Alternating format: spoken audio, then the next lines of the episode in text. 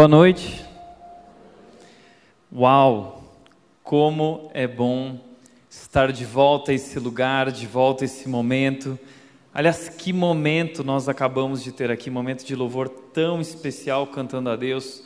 Sou tão grato a Deus por tudo que Ele tem feito nessa igreja, em nossas vidas. Estou voltando porque estive as últimas duas semanas fora devido ao nascimento da minha nossa primeira filha, minha da Nath, a Melzinha, acabou de nascer. E tem sido uma experiência incrível. Tive aí o, o privilégio de curtir essa licença paternidade durante as últimas semanas. E estamos de volta. E, gente, eu tô louco para compartilhar tudo que já tenho vivido nesses dias. Tem sido especial, tem sido um tempo realmente diante de Deus e diante de fraldas, tá? Eu nunca vi tanto cocô na minha vida, ok? Se você pretende ter filhos, prepare-se, ok? Mas apesar de tudo isso, é incrível. E na semana que vem nós teremos o Dia dos Pais e eu quero compartilhar algumas das lições que eu tenho aprendido com Deus já nesse tempo, lições profundas e intensas serão compartilhadas na semana que vem, nosso Dia dos Pais, então venha participar junto com a gente também. Mas hoje, para o nosso encerramento da série uh, Famílias Imperfeitas, essa série foi muito especial, Deus tem falado tanto conosco, e por isso nós vamos encerrar com chave de ouro, de maneira muito especial. Nós temos hoje um convidado muito especial. E eu quero introduzi-lo aqui hoje, apresentá-lo, contando uma história. No ano passado, começo da pandemia, ano de 2020, março de 2020, meu pai mandou uma mensagem no WhatsApp da família. WhatsApp que está eu, meu irmão, minha irmã, e ele mandou uma foto do armário onde ele tinha colocado pastas e documentos e ele tinha deixado tudo, tudo, tudo sobre a vida dele preparado para que se algo acontecesse, nós não tivéssemos trabalho como família, como filhos, e ele preparou uh, todo o futuro para minha mãe, ele deixou tudo extremamente planejado. E a gente ficou impressionado com aquilo. E aí ele compartilhou, ele disse: Olha, eu ouvi uma mensagem de um pastor, o pastor Ebenezer Bintencourt, e era uma mensagem sobre planejamento, sobre momentos de vida. E meu pai estava tentando entender qual era o propósito de Deus para a vida dele naquela etapa da vida, na terceira idade. E aquela mensagem do pastor Ebenezer mexeu muito com ele, mexeu profundamente. E ele tomou decisões, ele tomou passos. E interessante que logo depois de ele fazer isso, dois meses depois, três meses depois, ele descobriu que ele estava com um câncer gravíssimo e logo dois meses depois ele veio a falecer. Foi um momento muito triste a morte dele, mas por outro lado, foi um momento onde nós experimentamos o cuidado de Deus de maneira muito especial, porque vimos que Deus estava se movendo através de tudo aquilo que aconteceu. E por isso nós, eu, minha mãe, minha família, nós somos muito gratos a esse pastor, o pastor Ebenezer Bittencourt, que não somente influenciou a nossa história nesse momento de vida, mas em tantos outros momentos. E para mim, pessoalmente, como pastor, sempre foi uma grande referência para mim como pregador. Então, hoje vocês vão conhecer uma das minhas referências. Eu estou muito feliz, muito feliz que ele aceitou o convite de estar aqui. Ele que é diretor executivo do Instituto Hagai, que é uma das maiores organizações do mundo que trabalha com liderança. Então ele é especialista em liderança. Ele topou o nosso convite, ele está aqui, diretor executivo do Hagai Brasil, Ebenezer Bittencourt, vem até aqui, por favor. Uma salva de palmas, por favor, para receber nosso convidado.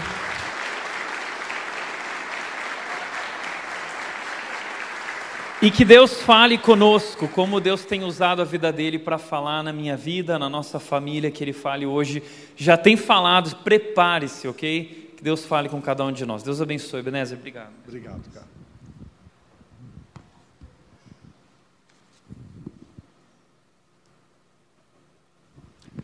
Boa noite, gente boa. É um prazer enorme estar aqui, ficar esse dia aqui Fui almoçar lá no Zeca, como é que é? Zeca não. Caipira. Como é que é o nome do lugar? Caipirão. Me senti em casa. Porque eu nasci aqui em Casa Branca, eu sou um caipirão. E eu conversei muito com os seus pastores, né, principalmente os dois Tiagos, e eu, cara, eu queria me despedir então, essa última vez que eu vou falar hoje, que dizendo que vocês precisam agradecer a Deus pelos líderes que vocês têm, porque não é fácil de encontrar esse tipo de gente no Brasil inteiro. E olha que eu viajo muito. Vocês têm uma proposta de igreja e de vida cristã e de crescer no conhecimento de Jesus Cristo sempre. E é fascinante conversar com eles e ver o entusiasmo, a paixão, o que eles sonharam para essa igreja dez anos atrás e como Deus tem construído isso junto com todos vocês, os voluntários. Eu também quero agradecer, porque eu vi aqui a força voluntária de tudo que é feito. Né? Eles disseram que há mais de 500 pessoas como voluntários em tantos é, setores aqui, de criança, aqui, arrumar esse lugar, todo o setor de mídia, a qualidade da mídia que é projetada aqui, a qualidade do que é feito. Tem alguns profissionais, mas a quantidade de coisa que é feito por voluntários. E aí o louvor maravilhoso. Gente, você precisa ser muito grato e se de vez em quando aparece uma, uma vontade de criticar alguma coisa, você esqueça isso, porque você não tem uma outra igreja parecida com essa em outro lugar, e é isso é, tem a sua origem no tipo de liderança que vocês têm, e eu estou me sentindo honrado em estar aqui, é verdade. O, o Tiago, ele tem uma história que eu vou contar, que é agora que é o seguinte, ele é mais ou menos 10 anos atrás, antes de vir para cá, um pouquinho mais talvez do que 10 anos, ele foi pregar e ele estava muito animado. Você vê que ele é um cara energético, né? Aquele negócio que está dentro aí, esse surfista todo, é, como é que chama, saradão, né? Aquele negócio está tá, tá, né? tá dentro dele, né? E ele é, foi pregar e no final do sermão ele terminou e falou assim, então, você vai tirar foto? Você vai tirar foto? Publique essa. Você já viu? Os caras falam assim, ó, fulano veio aqui na nossa igreja. A foto é assim, ó. Publica da gente sorrindo. Bom, aí ele pegou e falou assim: quem quer ir para o céu, fique de pé. A igreja inteira ficou. Lógico, todo mundo ficou de pé. Tinha um bêbado lá atrás. E o bêbado está tentando ficar de pé e ele não consegue. Ele está dando ficar de pé, ele não consegue. Aí o Tiago falou assim: pode sentar, pode sentar. Tem alguém que quer ir para o inferno? Nessa hora o bêbado conseguiu ficar de pé. Aí ele percebeu que a pergunta tinha mudado e ele falou assim: É, pastor, dessa vez só nós dois. Essas são as histórias do Tiago. Eu tenho várias histórias. E eu espero que não seja a única coisa que você vai lembrar desse sermão, tá? Não, uma vez eu fui numa igreja e falei assim: ah, o senhor que pregou aquele sermão do bêbado. Não, de jeito nenhum, eu nunca preguei o sermão do bêbado. Eu contei a história do bêbado antes de começar. E a única coisa que a pessoa. o sermão, uma, uma vez eu fui no Mato Grosso, contei uma história, o cara falou assim: eu lembro do senhor, é aquela história da vaca. Eu falei: não, história, sermão da vaca, eu não preguei, não tem sermão da vaca, tem sermão da Bíblia. Eu contei uma história da vaca. Bom, e aí vai.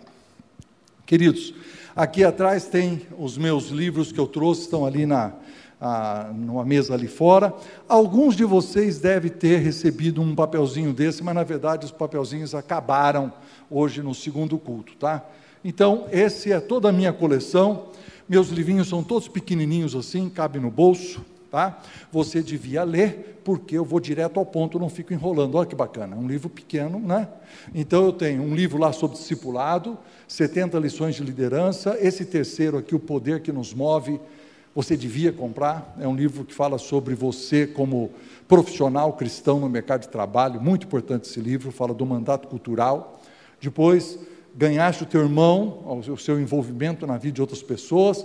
Jesus Chorou e Eu Também é um livro sobre luto.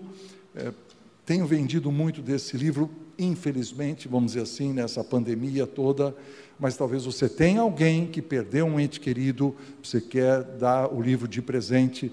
É muito importante, é um livro muito carinhoso, trata a pessoa enlutada com muito respeito, tentando é, ajudá-la na sua recuperação. Né? E o último livro, que é do Dr. Haggai, Ao Mês de Algo Extraordinário para Deus, é um livro sobre a história. Né? Eu sempre gostei, ainda gosto, hoje, por exemplo, no almoço, falando do Tiago, eu perguntei para ele, me, me, conte a história, como é que começou né, a Red? E ele falou, não, começou muito antes, ele começou lá quando ele tinha 12 anos, 12 anos, 13 anos de idade, e foi desenvolvendo a história de como a ideia de uma igreja contemporânea. Eu acho isso fabuloso, porque é a, a, história do empreendedorismo, a história de como é que as coisas começam dentro da cabeça de um homem que é empreendedor, empresário, ou, ou faz alguma coisa é, na sua família ou no reino de Deus. Muito bem. Então, esse é o livro do Dr. Haggai, vale a pena ler. Eu também quero mostrar para vocês a minha família, essa é a minha família, nós somos extremamente felizes. Eu tenho duas meninas aí, a Cristiane e a Ana Ruth, o Davizão lá atrás, e nós estamos casados há 44 anos e estamos muito felizes, apesar de ter certeza que a lista de imperfeições é enorme, tá? E nós somos muito conscientes, é, a gente é muito feliz, mas quando tem uma reunião familiar, é, às vezes a gente diminui a reunião porque está ficando infeliz. Entendeu como é que é? é tem muita discussão, tem muita conversa é, que começa, mas existe uma maturidade, meus filhos são grandes, é uma delícia. E nós estamos muito felizes com isso. Ah, Para terminar a série, eu quero falar sobre é, graça perfeita para famílias imperfeitas. Esse é o tema de hoje. A graça de Deus para a sua família. E meu texto é João capítulo 2, você pode abrir a sua Bíblia ou ligar a sua Bíblia aí, né? o texto também vai estar aqui na tela, mas talvez você queira acompanhar na sua Bíblia. Está vendo essa foto aqui? É, é, a história de um casamento, aí tem um casamento judaico, está sendo servido é, vinho, e essa é a história de Jesus quando ele transformou água em vinho. Vamos ler então. Diz o texto. Três dias depois, houve uma festa de casamento no povoado de Caná da Galileia. A mãe de Jesus estava ali e Jesus e os seus discípulos também foram convidados para a celebração. Eu vou usar essa frase: Jesus foi convidado. Tá? Durante a festa, o vinho acabou e a mãe de Jesus lhe disse: Eles não têm mais vinho. E ele respondeu: Mulher, isso não me diz respeito, porque ele diz: Minha hora ainda não é chegada. Só para vocês entenderem, essa frase aparece várias vezes no Evangelho de João. A última vez que ela aparece é em João capítulo 17, versículo 1, aonde fala que Jesus agradece, então, antes de morrer, de que chegou a sua hora a sua hora de ser levantado e atrair o mundo inteiro a Ele. E Ele está dizendo que naquele momento, daquele milagre, não é essa hora ainda. E nós vamos ver depois que ele fez esse milagre assim, quase de uma forma meio escondido, lá na cozinha, e que nem todo mundo ficou sabendo, como vocês sabem, o próprio mestre Sala não sabia que vinho era aquele. Então aí sua mãe disse aos empregados: façam tudo o que ele é, lhes mandar, que é uma outra frase que eu vou usar, mostrando de a importância de.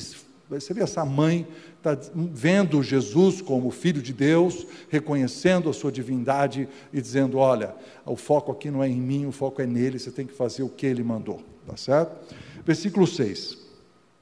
Havia ali perto seis potes de pedra usados na purificação cerimonial judaica, cada um tinha capacidade entre 80 e 120 litros.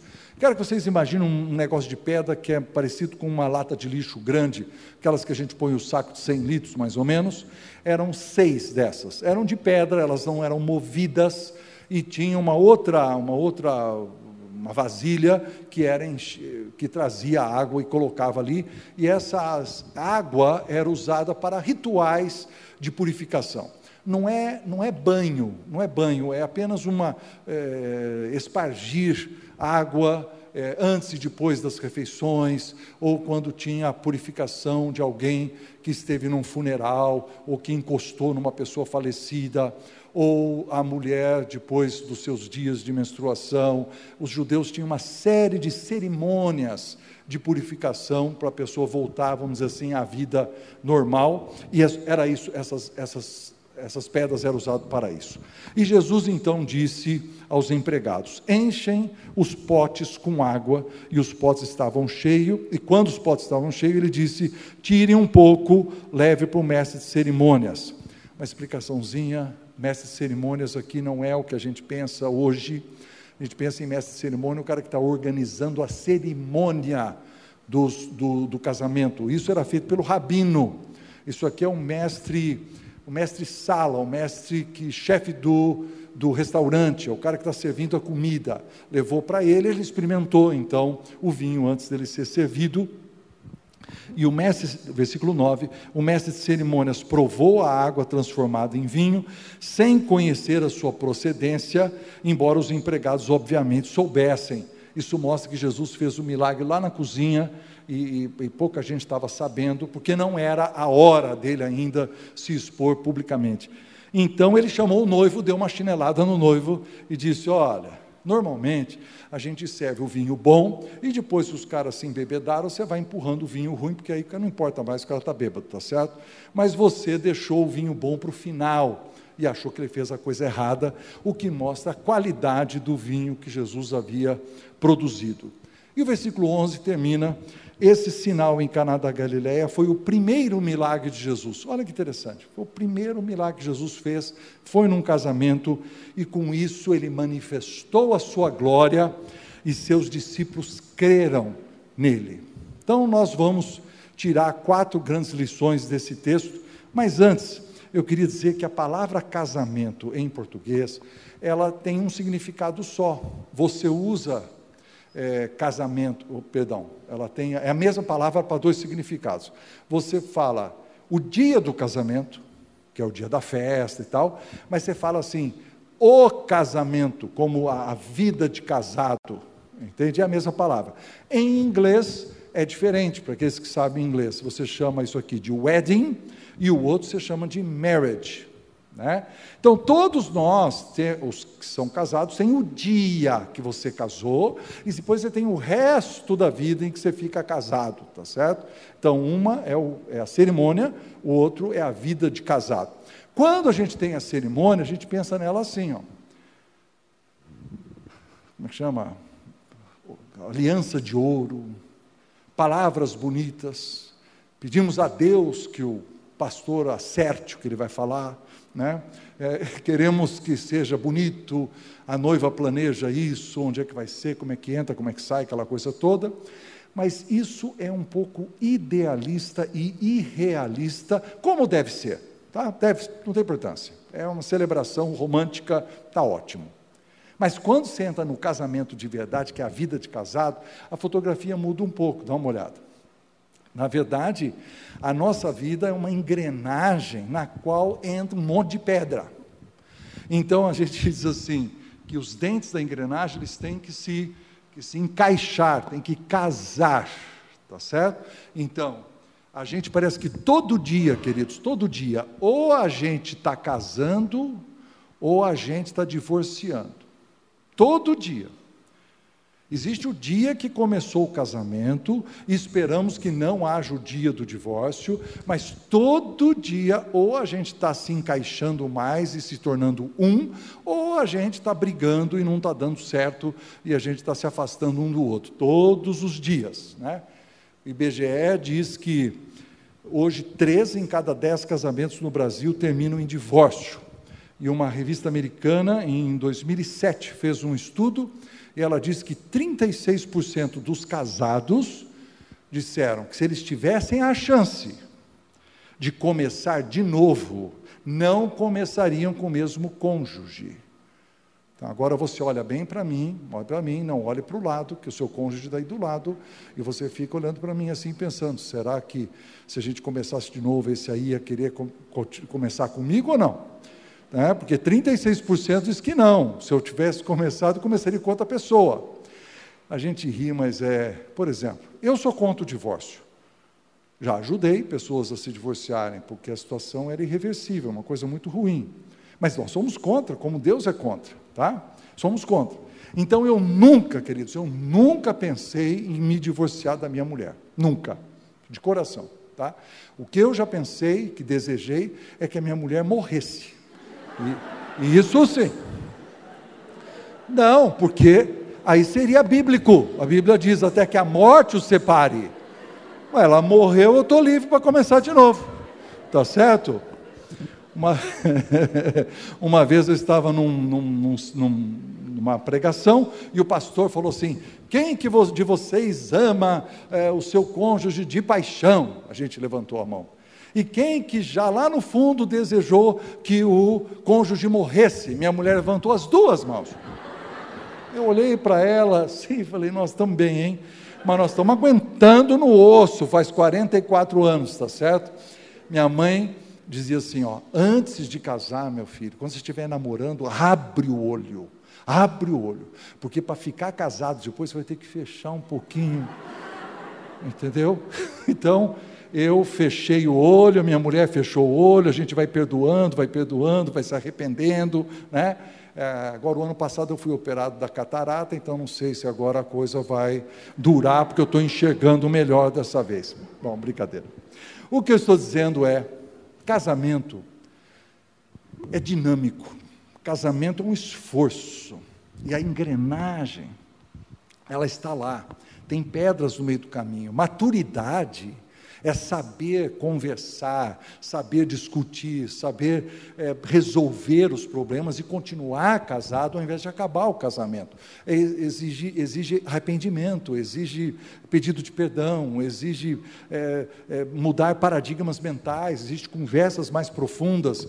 E casais estão errando nisso. Né? Fora isso, que estraga a família, nós temos também as, as causas externas é uma, é uma doença que aconteceu. Um, um, o seu pai faleceu, a sogra veio morar dentro da casa, ou a mulher, agora meu pai está morando aqui dentro. Coisas que acontecem que roubam a nossa energia, mudou as coisas.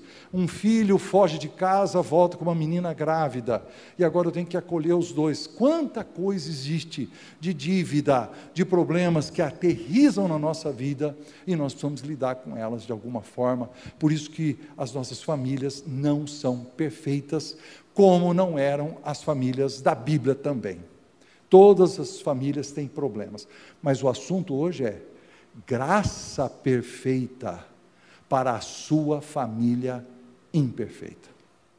Talvez você está sentado aqui, você é um adolescente, um jovem, e você está dizendo: meu relacionamento com meu pai está muito ruim. Graça perfeita para você pra, para o seu pai, para resolver isso em alguma forma. Talvez você está pensando no seu cônjuge que está ao seu lado ou que não está aqui. De qualquer forma, queridos, é, há uma preocupação com as nossas famílias, os problemas que nós enfrentamos, e nós estamos hoje para conversar sobre isso, a graça de Deus disponível para melhorar a sua família. Jesus está trabalhando a favor da sua família. Jesus quer ajudar a sua família. Jesus está valorizando o plano original, porque vocês lembram? Lembram quando Jesus falou sobre o divórcio? Ele falou assim: olha, Moisés deu carta de divórcio para vocês por causa da dureza do, do, do, do vosso coração. Mas não foi assim no princípio. No princípio, Deus criou um homem, criou uma mulher, disse para eles se ajuntarem, criar um casamento, uma família. Nós vivemos um momento onde esse princípio que Deus zela tanto está sendo chacoalhado. Novas definições de famílias, novos tipos de ajuntamento que não são aquilo que Jesus falou no princípio foi aquilo. Então, queridos, Deus está a favor da sua família. Deus quer fazer aquele princípio valer hoje. E é sobre isso que estamos a nossa conversa. Se Jesus está fazendo isso, qual é a nossa parte? Então vamos lá. Em primeiro lugar, manifeste a glória de Deus. Jesus, olha o que diz o texto: Jesus manifestou a sua glória e seus discípulos creram nele. Eu acho isso fantástico. Você e eu precisamos colocar a glória de Jesus acima de tudo. Por que, que eu preciso me dar bem com a minha mulher? Porque isso espelha a glória de Jesus, é um espelho, a glória de Jesus bate. Entende? Por que, que eu preciso cuidar bem dos meus filhos? Porque é um espelho da glória de Jesus. Quando a glória de Jesus bate na minha família, o meu, o meu parente entrega a vida a Cristo. Os discípulos creram. Quando a glória de Jesus bate na minha vida, o meu vizinho recebe uma mensagem dizendo assim: Não, essa família é uma família muito bonita. É um negócio fabuloso que eles têm aí. Por quê?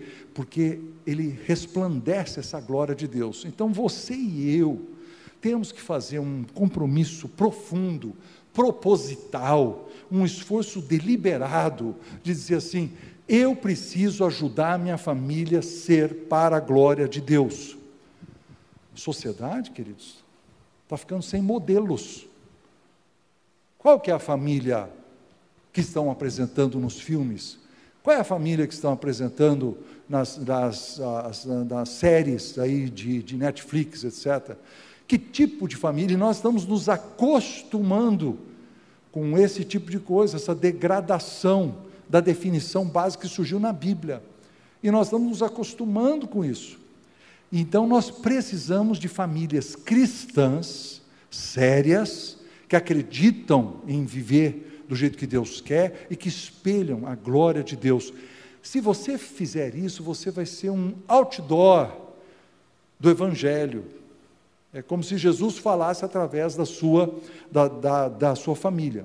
Então, Agora você vai falar para mim assim, ah, Ebenez, isso aí parece palavra de coisa de pastor mesmo, a família para a glória de Deus. Se você conhecesse a minha família e todos os defeitos da minha mulher ou do meu marido, você não ia falar desse jeito.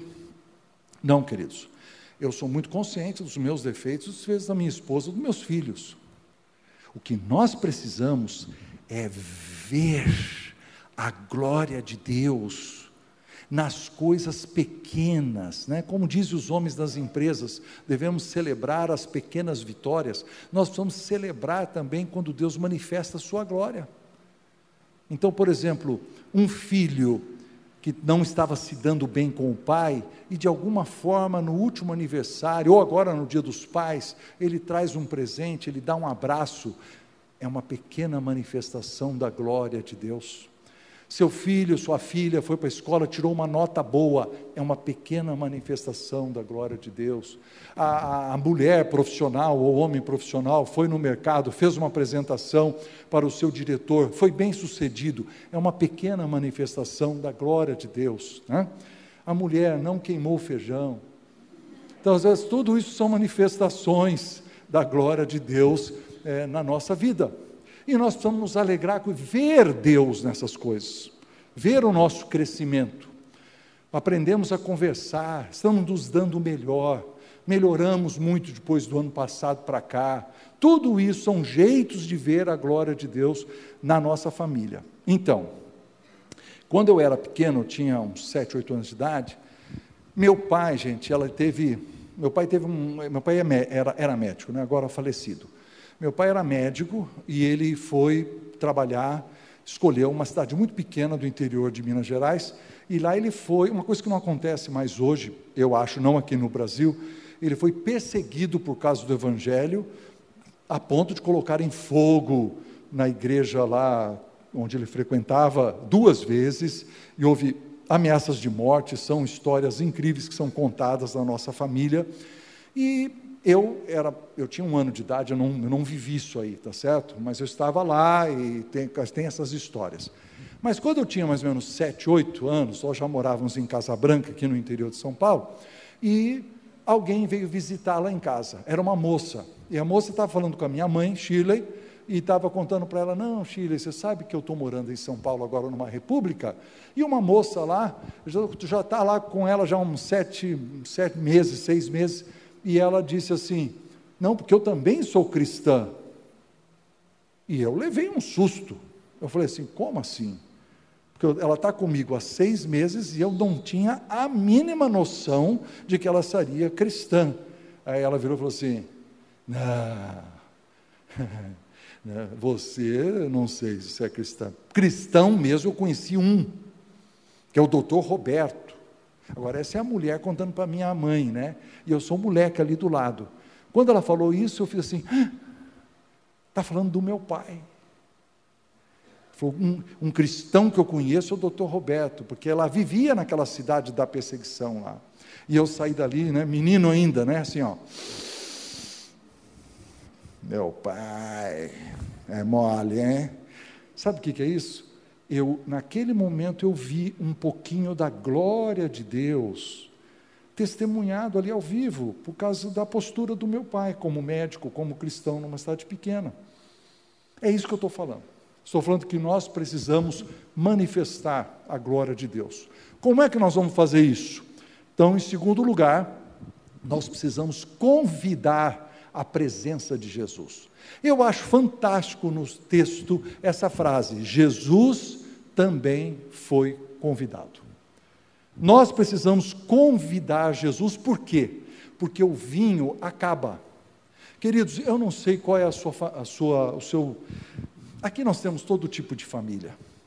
Você pode ter vindo de uma família assim, bem estruturada, uma família onde teve pai, mãe, os irmãos, mas tem gente aqui que veio de famílias desestruturadas. Você cresceu já com pais divorciados, você cresceu com um pai que sumiu, a sua mãe criou você.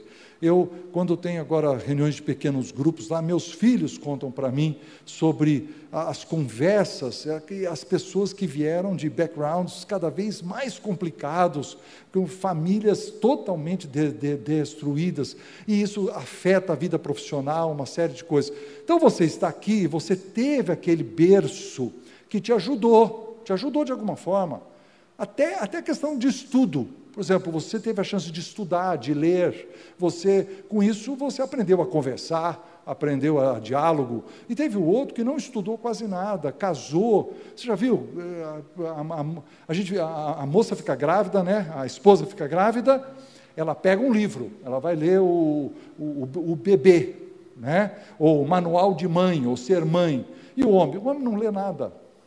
Não é nada, fica lá emburrecido.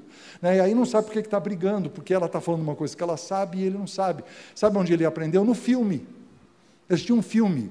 E o filme é assim, ó, ai meu Deus, tem que correr para o hospital, tem que correr para o hospital. E aí ele começa a se comportar como no filme, ele não lê, ele não estuda. Mas talvez não tenha sido essa a sua realidade. Você teve uma bagagem mais acadêmica, você estudou, isso tudo ajuda a sua família. Mas o que eu estou falando é, Seja qual for o seu background, a verdade é que chega um dia que acaba o vinho. Tem o dia mau, tem o dia da briga, tem um dia do desentendimento por uma coisa boba e tem o dia do desentendimento por uma coisa séria. Esses dias eu briguei pela, com a minha mulher por uma coisa muito profunda, porque nós temos 44 anos de casados. Depois de 44 anos de casados, você começa a brigar sobre coisas muito profundas, do tipo assim: quanto de água deve colocar para que o café fique no ponto certo, entendeu? E aí deu uma discussão de, muito profunda sobre isso. E aí nós começamos a rir, porque numa certa altura nós estamos um gritando com o outro. Você está jogando água fora, você está desperdiçando. Aí você quanto? Meia xícara, vamos salvar essa água. Gente, era uma coisa assim, né? Mas assim, coisas profundas. Agora, quando você vai discutir sobre como é que vai repartir a herança? Ah, cara, repartir herança as famílias mais espirituais ficam carnais na hora. Onde vamos tirar férias? Porque vocês sabem, minha mulher adora a praia. Eu não gosto de praia porque eu acho que a areia entra em lugares que não devia entrar. Entendeu? Eu gosto das montanhas, hotel e piscina. Entendeu? Então a gente tira férias aonde? Na praia. Isso é uma questão, uma questão profunda, que é decidida, entendeu? Mas isso faz o nosso casamento ser feliz. Mas houve uma época que era uma questão de briga, entendeu? É, é curioso. Nós temos, tem hora que falta alegria. Uh, eu li um, uma, um, comentarista que ele defende que o, o, vinho como símbolo de alegria. Então essa frase, acabou o vinho, é acabou a alegria. E às vezes nós temos semanas péssimas semanas ruins, semanas de enfermidade, semanas de problema de relacionamento, preocupações enormes com os nossos filhos adolescentes, ou os nossos filhos adultos mesmo, que, que, que não telefonam para a gente, que deviam dizer um alô, entendeu? E que nós não sabemos o que está acontecendo, nós estamos preocupados, e se a gente telefona, eles se ofendem, porque, porque de, deixa eu viver minha vida, né? Então, esse tipo de coisa. Então, a gente tem as preocupações todas, queridos, a falta do vinho filhos se desviam, brigas com parente. Você já percebeu que, quando vai passando os, o tempo, as, os encontros familiares são cada vez mais curtos? Quando eu era moleque, cara, eu ia para casa da minha mãe, né, nas férias, ficava lá 15 dias. Aí depois você casa.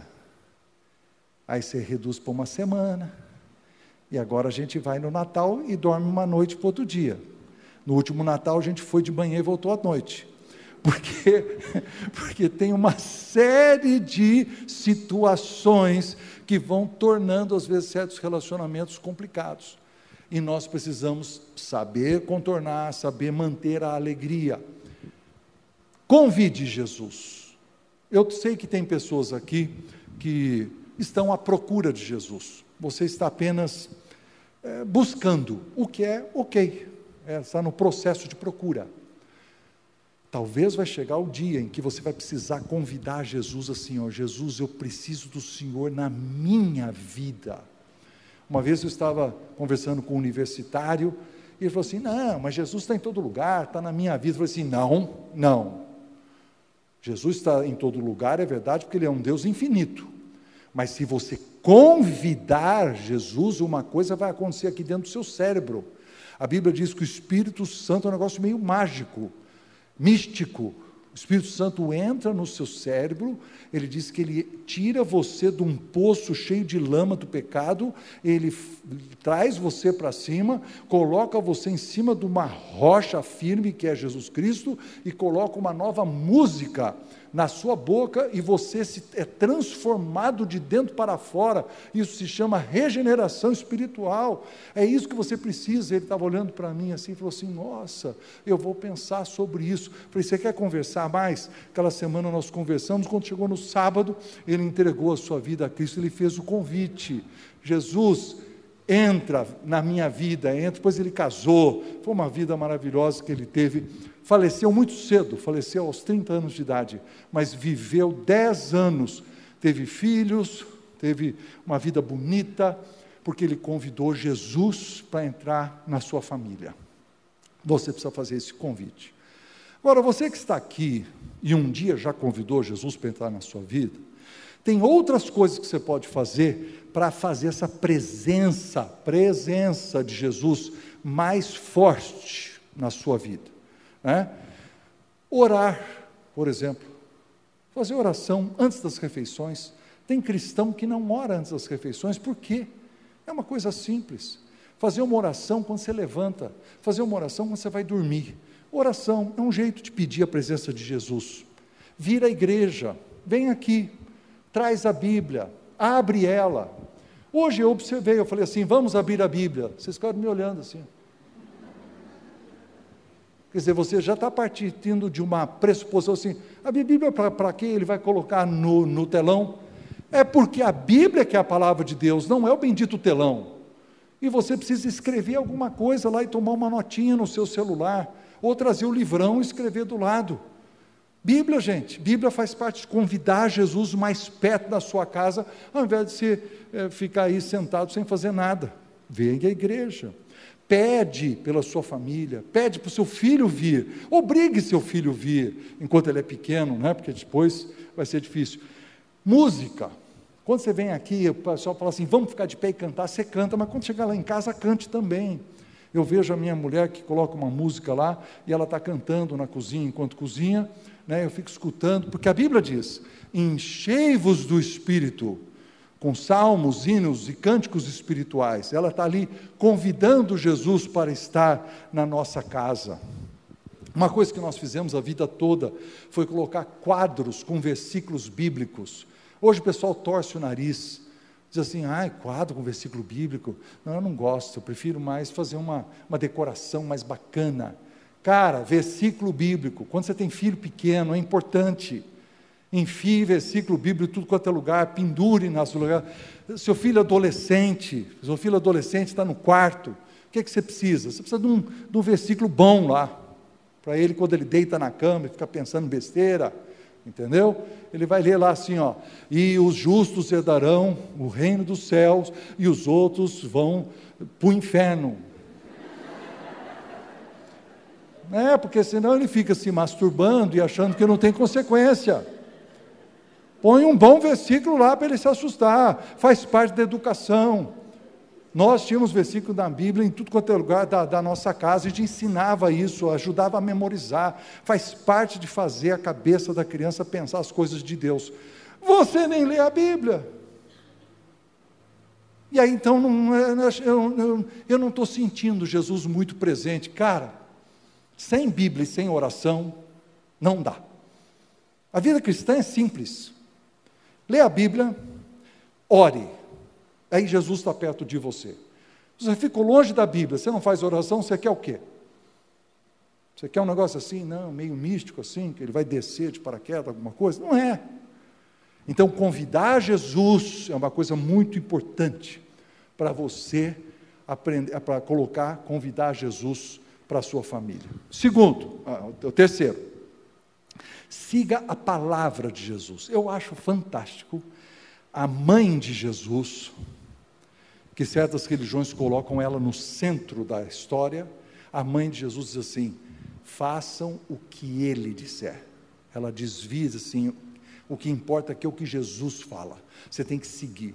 Então, nesse momento aqui da minha mensagem, eu poderia colocar aqui um monte de coisas, porque é um monte de mandamentos que existe na Bíblia sobre casamento, podia incluir um monte de coisas. Eu quero escolher um, e eu quero só aplicar para o marido e para a esposa, não vou falar de filhos e pais, tá certo? A Bíblia diz assim: enchei-vos do Espírito. E aí vem quatro verbos no gerúndio, lá, Efésios capítulo 5, né?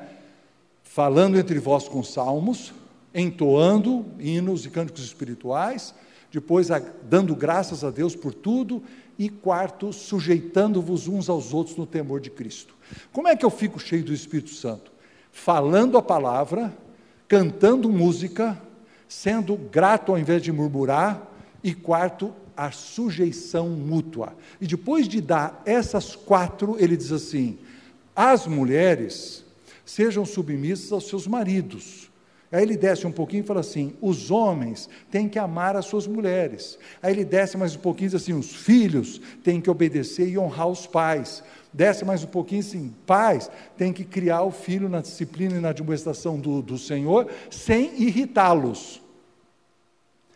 Quatro coisas que ele manda fazer estão debaixo dessa frase, sujeitando-vos uns aos outros no temor de Cristo. Vou tentar explicar. Quando eu, como homem, amo a minha mulher, o que, que é isso? É que eu estou me sujeitando, eu estou entrando debaixo dela e eu estou levantando ela, assim, como a rainha do meu lar. E eu estou dizendo, você é o máximo.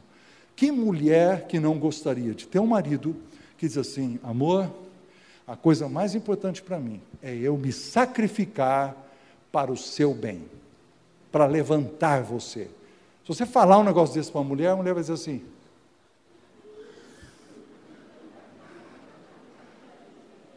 a mulher se assusta. Ai, gente, estou lembrando uma história, agora não tem nada a ver com o sermão, tá? Você conhece aquela história que o marido resolveu fazer uma surpresa para a mulher, comprou flores. Aí, ao invés de entrar em casa, ele apertou a campainha. Quando abriu a porta, ele estava com as flores assim. A mulher olhou para ele e começou a chorar. Falou assim: bem, ai meu Deus, meu Deus, que coisa horrível. Hoje, o esgoto parou de funcionar, tive que desentupir a, a chama, a, a, a, privada. Hoje, a cozinha deu um problema lá, que saiu água para tudo quanto é lado. O cachorro estragou as plantas lá atrás. O que eu não precisava é você chegar em casa bêbado. Isso não faz parte do sermão. Mas a mulher está assustada porque o homem nunca fez um gesto romântico. Aí parece bêbado, tá certo? Porque quando ele resolveu fazer.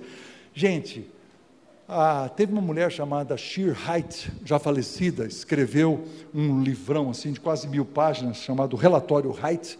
Ela feminista ferrenha e ela poderia muito bem no, no livro dela defender assim as mulheres, a libertação das mulheres, sei lá, não sei, mas ela olha uma conclusão que ela escreveu no livro. O que que as mulheres mais querem? Ela disse: 98% das mulheres querem proximidade verbal. Bom, então eu vou te dar uma ideia. Amanhã, segunda-feira, você chega em casa, senta no sofá, não liga a televisão, você vira para a mulher e fala assim: E aí, bem, como foi seu dia? E aí você aguenta ela explicar, você entendeu? Faz parte do amor, porque a mulher vai te dar minuciosamente o dia dela, porque ela quer que você sinta como se você estivesse lá. E isso faz parte do amor. E ela sabe quando você não está escutando, que você fica aquele olho assim. Ela sabe. Então você tem que realmente, hum, hum, nossa, que interessante. Aí quando ela terminar 45 minutos depois, ela vai dizer assim: Nossa, o maridão me ama mesmo. Porque ela quer ser ouvida. Essa é uma, é uma sugestão que eu dou. Ouvir. Se você ouvir, você já ganha uns pontos assim, até o sexo vai ser melhor aquela noite, tá certo? Se você ouvir a mulher. A segunda coisa que você precisa aprender é falar a coisa certa.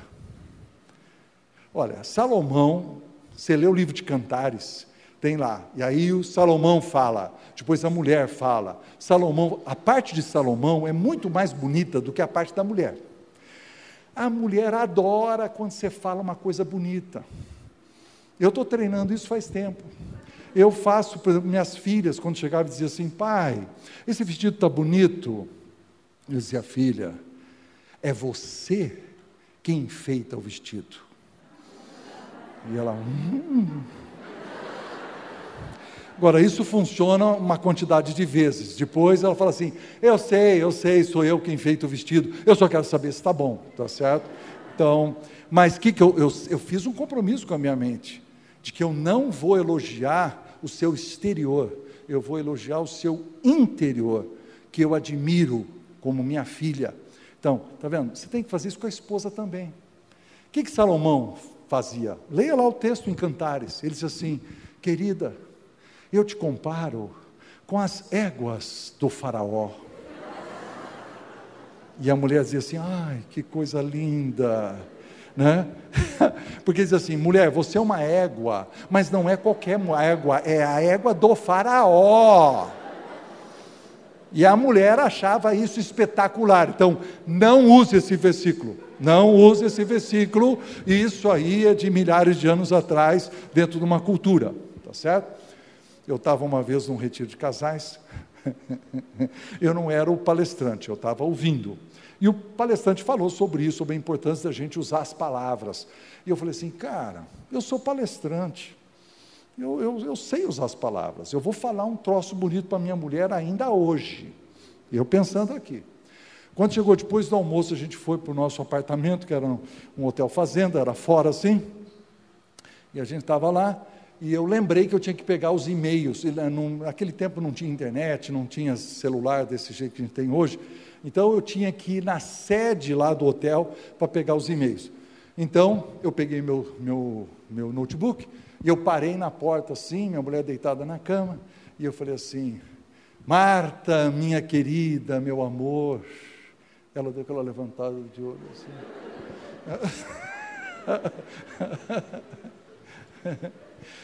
Fique aqui, no nosso leito de amor. Eu já estou dando a dica. É, fique aqui no nosso leito de amor, que eu irei mais à frente buscar meus e-mails e depois eu voltarei como cabrito saltitante sobre os montes. para nós celebrarmos juntos o nosso amor. Aí ela vira assim e fala assim: com essa barriga aí eu quero ver o cabrito saltitante. Bom, eu tentei, tá? Eu tentei. Então é o seguinte. Não, gente. Eu ensinei isso para os meus filhos desde que eles eram pequenos. Eu falei assim: o que você escreve no cartão é mais importante do que o presente. Esses dias eu estava tentando ajudar um cara, um homem. Disse assim, cara, escreve uma coisa bacana para sua mulher. Fala, ah, eu não sei, não, não sei, vou escrever o quê? Eh, eu vou comprar e dar para ela. Aí um cara chega lá e fala assim, aí bem, Tom. Empobreceu, empobreceu o negócio. Mas se você gastar tempo, porque a tua mulher recebe a seguinte mensagem: comprar é fácil, sentar e escrever mostra que ele me ama. Pensa nisso. Então, duas coisas eu falei para o marido: ouvir e falar melhor. Agora vamos falar da, da mulher. A Bíblia diz que a mulher tem que respeitar o marido. É a mesma coisa, queridos. É você entra debaixo do teu marido e você o levanta como herói da sua casa, você o respeita. Tem mulher que desrespeita o marido, inclusive em público. Está numa reunião de amigos, o marido fala alguma coisa, a mulher dá aquele passinho para trás e fala assim. Desaprova o cara publicamente. Você tem que aguentar no osso. A briga tem que ser no carro quando está voltando para casa. Que burrice que você falou lá, que opinião é essa? não tem problema, você pode ter a, a discussão, mas, mas desrespeitar, não, está errado. Está errado. É que cristã, mulheres cristãs não fazem aquela piadinha, diz que o homem é o cabeça do lar, mas que a mulher é o pescoço, e que ela vira assim o homem para qualquer lado. Não, não, não, não, não, não. Nós não fazemos essa piadinha. Por quê? Porque essa piadinha ela está dizendo que a mulher é uma manipuladora.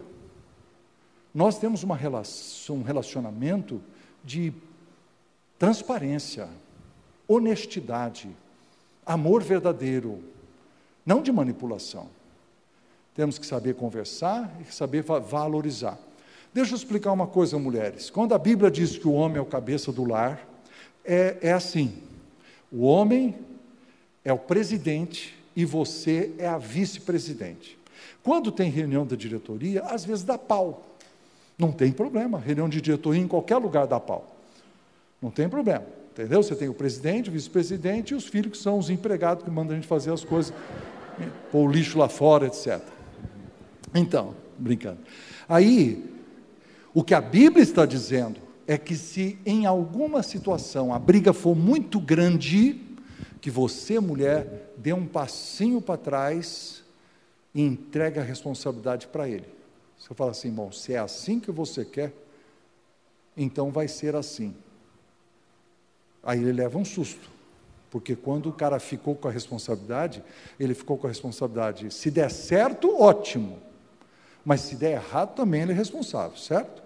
Então, esse é, é o respeito que você precisa ter como vice-presidente.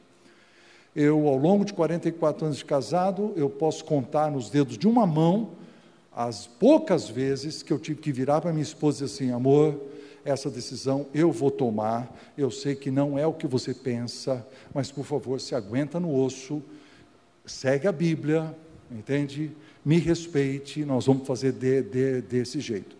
O resto, nós sempre conversamos e chegamos num acordo, porque uma reunião de diretoria existe para isso, com aquele respeito e uma troca de ideias. Né? Então, Mulheres, esse é o mandamento de Jesus. Então, quando você fala assim, seguir a palavra de Jesus, é isso, para a mulher, é essa, esse respeito. Então, você vê, esse casamento vai dar certo. Se o marido está o tempo todo levantando a mulher, e se a mulher o tempo todo está levantando o marido, tem pessoas aqui com história de divórcio, pode perguntar para elas, esse princípio foi quebrado. Teve um momento em que um cônjuge não estava levantando o outro estava aplastando o outro. Esse é o princípio de amor que está na Bíblia. E funciona para os filhos também. Eu fico imaginando aqui um rapaz, um jovem, né? Uma vez eu vi um, tomei um, uma carona e tinha um cara no banco de trás, um menino cheio de, de, de, de, de brinco no, na orelha e no nariz e tal, mas era, era muita coisa. E eu, eu respeitei, né? Cada um. Eu virei para ele e falei assim, cara, você me permite uma pergunta? Por que, que você usa tanta coisa assim no rosto e tal? Ele foi super sincero. Faço isso para demonstrar a minha revolta com meus pais. Ele falou. Esse moço precisa de cura. Esse moço precisa de salvação na alma. Os pais também precisam, não sei como é que eles são.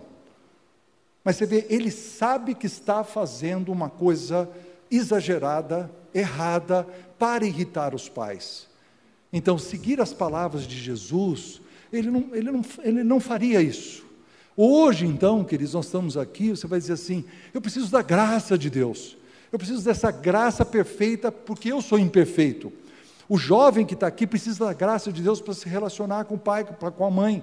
O pai que está aqui precisa dessa graça para se relacionar melhor com o filho. Nós precisamos da graça de Deus para relacionar melhor com o cônjuge. Nós precisamos da graça de Deus que é perfeita para a nossa família que é imperfeita. Ela é e nós precisamos clamar a Deus, então, pedir a presença de Jesus, seguir a palavra de Jesus e, por último, esperar os milagres de Jesus. A água foi transformada em vinho.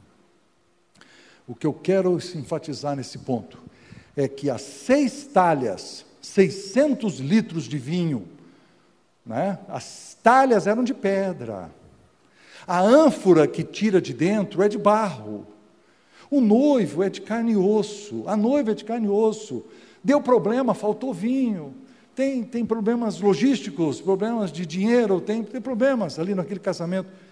A única coisa milagrosa foi o que Jesus fez. Então, olha, você e eu somos de barro. Você e eu temos uma, um, um cônjuge que é de barro também. Temos filhos que são pecadores, desde a infância são.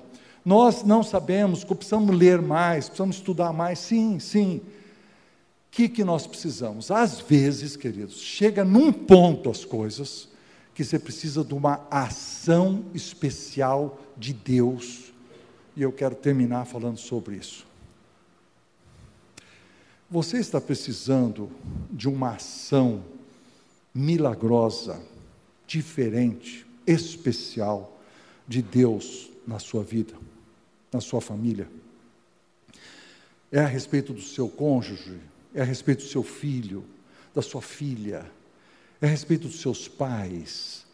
O que, que você precisa? Ah,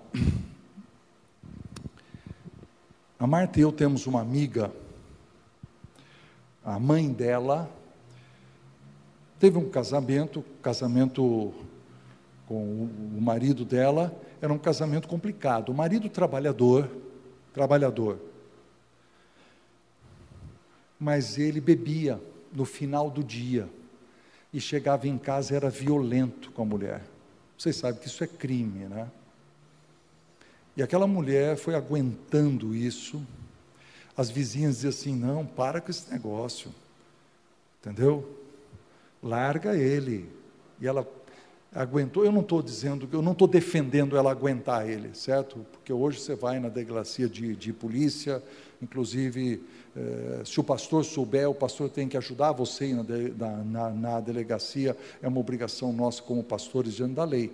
Então, tem toda uma situação, mas essa mulher aguentou. Sabe o que aconteceu, queridos? O homem teve Alzheimer muito cedo, com 50 e poucos anos. E aí, ela tinha que cuidar dele, um homem ainda saudável, fisicamente saudável, viveu muitos anos. Aí as vizinhas diziam assim: põe esse cara no asilo, que ele não se lembra de nada mesmo. Então você vê. Olha a graça de Deus. Deus deu graça para essa mulher aguentar uma situação de violência que a gente não concorda, mas ela, ela tomou essa decisão. E depois deu graça para ela, para cuidar do marido até o dia que ele morreu. Uma situação tão difícil. Eu chamo isso de o milagre de Jesus. Trabalhar no coração dessa pessoa e dizer assim: eu, eu vou ser resiliente, eu vou aguentar, eu vou, eu, eu vou passar por isso. Um amigo meu foi estudar no Instituto Hagai, veio fazer um curso conosco. Ele tinha um mestrado em, em, em liderança. Então, digamos assim, ele tinha uma atitude soberba. Estou ah, sabendo, isso aí estou sabendo. Ele participava da sala assim. Eu, eu só de olho, sentado no último banco, ele nariz em pé. Quando chegou na. Nós temos um, uma matéria sobre prioridades de família. Eu passo pela porta e ele está ajoelhado no chão, com as duas mãos em cima da mesa, chorando é, copiosamente. E você vê assim: eu sei isso, eu sou um grande gestor, eu sou um grande homem de negócio, isso aí eu já sei, metas, objetivos, papapá, comunicação, já sei, já sei. Quando tocou na família, Deus o quebrou. E está aqui esse cara pedindo o quê? um milagre de Jesus na vida dele. Humilde, humilhado pelo Espírito Santo, que talvez é uma coisa que você precisa fazer. Eu diria que mulheres, mulheres oram mais que os homens. E eu quero dar um desafio aqui para os homens. Quando você estiver no escritório amanhã, longe de toda a sua família, feche a porta e tire dois minutos para orar pela sua família, dizer: Jesus, eu preciso que o Senhor me ajude. Quero que o Senhor ajude a mim, ajude a minha família. Se você fizer essa oração todos os dias, Deus vai responder. Ele quer fazer isso pela sua família. Aquele homem teve que ser levado às lágrimas, num arrependimento, num momento terrível da, da, da, da vida dele. Não precisa chegar nesse ponto. Você pode pedir antes.